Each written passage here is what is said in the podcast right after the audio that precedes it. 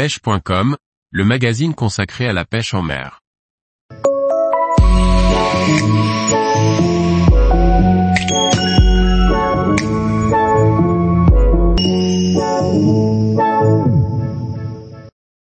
Pêche du thon rouge au leurre, assurer le no-kill dans de bonnes conditions.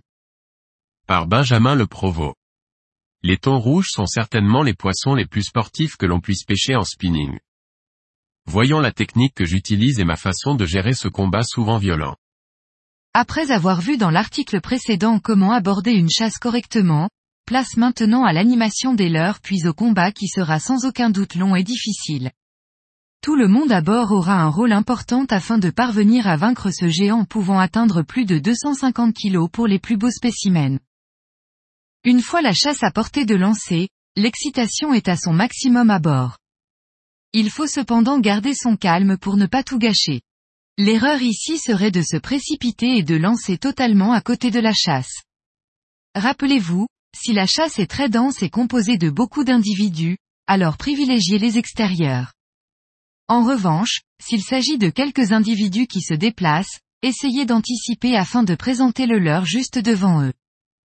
Comme évoqué dans le premier article sur le matériel utilisé pour la pêche du thon rouge au leurre en manche, trois grands types de leurres sont utilisés avec pour chacun une animation spécifique.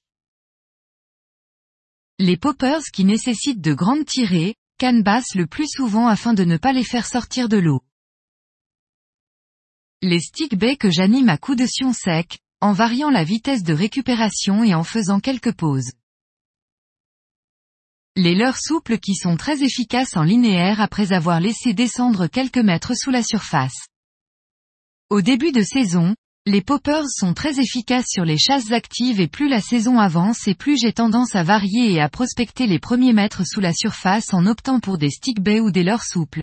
Il est souvent intéressant de varier les types et tailles de leurres lorsque vous êtes plusieurs pêcheurs afin de cibler le leurre qui fonctionne ce jour. Enfin, Rappelez-vous également qu'une zone peut paraître totalement calme alors que quelques secondes ou minutes avant c'était l'euphorie. Dans ce cas-là, les poppers sont capables de déclencher des attaques et de réveiller totalement le secteur. Après la touche, un ferrage puissant est nécessaire afin de s'assurer que l'hameçon rentre bien dans la gueule du poisson.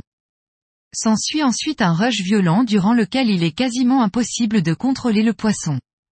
Le réglage du frein est primordial afin d'éviter toute casse. Le poisson va rapidement trouver une profondeur de confort et il va tout faire pour y rester. L'épreuve de force commence à ce moment-là. Lors du combat, le barreur a un rôle primordial car il doit constamment manœuvrer le bateau afin d'éviter autant que possible que le poisson ne passe en dessous et dans la mesure du possible faire en sorte que le pêcheur puisse avoir la position la plus droite vis-à-vis -vis du poisson. Le plaisir de cette pêche se trouve dans l'esprit d'équipe et lors du combat tout le monde aura la possibilité de combattre un peu le poisson en se relayant. L'arrivée du poisson au bateau est pour moi l'étape la plus critique. Partagée entre l'envie d'en finir après un long combat, l'excitation de voir ce poisson magnifique percer la surface et le fait que le poisson ne soit pas forcément disposé à se rendre, c'est lors de cette manœuvre que j'ai enregistré le plus grand nombre de casses. Il faut prendre des précautions et se tenir prêt à subir un ultime rush de ce géant des mers qui, s'il est mal maîtrisé, entraînera la casse immédiate de la ligne. Pour ce faire, je desserre un peu mon frein pour gérer au mieux cet ultime rush.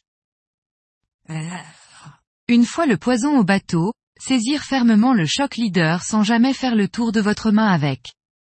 Un gant est évidemment recommandé pour cette étape. Vous comprenez donc l'intérêt d'avoir un choc leader de gros diamètre. Pour ma part j'utilise du Varivas en 200 livres. Dès que possible, utilisez le fiche gris afin de maîtriser le poisson. Cette étape doit être coordonnée entre le pilote, le pêcheur et la personne qui tient le fiche grip. Je profite de cet article pour faire un rappel. Ne sortez jamais un thon hors de l'eau pour faire une photo. En plus de la difficulté pour le hisser à bord, sachez que ce poisson a constamment besoin de nager pour s'oxygéner. Seuls les thons destinés à être conservés et donc bagués peuvent être hissés à bord. De mon côté, dès que le poisson est maintenu par le fiche grip, j'embraye le moteur afin de créer un courant qui le ventile. À présent nous avons le temps de réaliser quelques photos et de le faire récupérer pour le relâcher dans les meilleures conditions possibles. La pêche au thon est avant tout une aventure humaine où l'esprit d'équipe est indispensable. Elle demande un investissement matériel non négligeable. Il est intéressant de m'utiliser pour diminuer les coûts. Les zones de pêche se trouvent au large ce qui implique de posséder un bateau sécurisant pour s'y rendre et accueillir plusieurs personnes à bord et plus d'être équipé en hauturier. Tous les jours, retrouvez l'actualité sur le site pêche.com.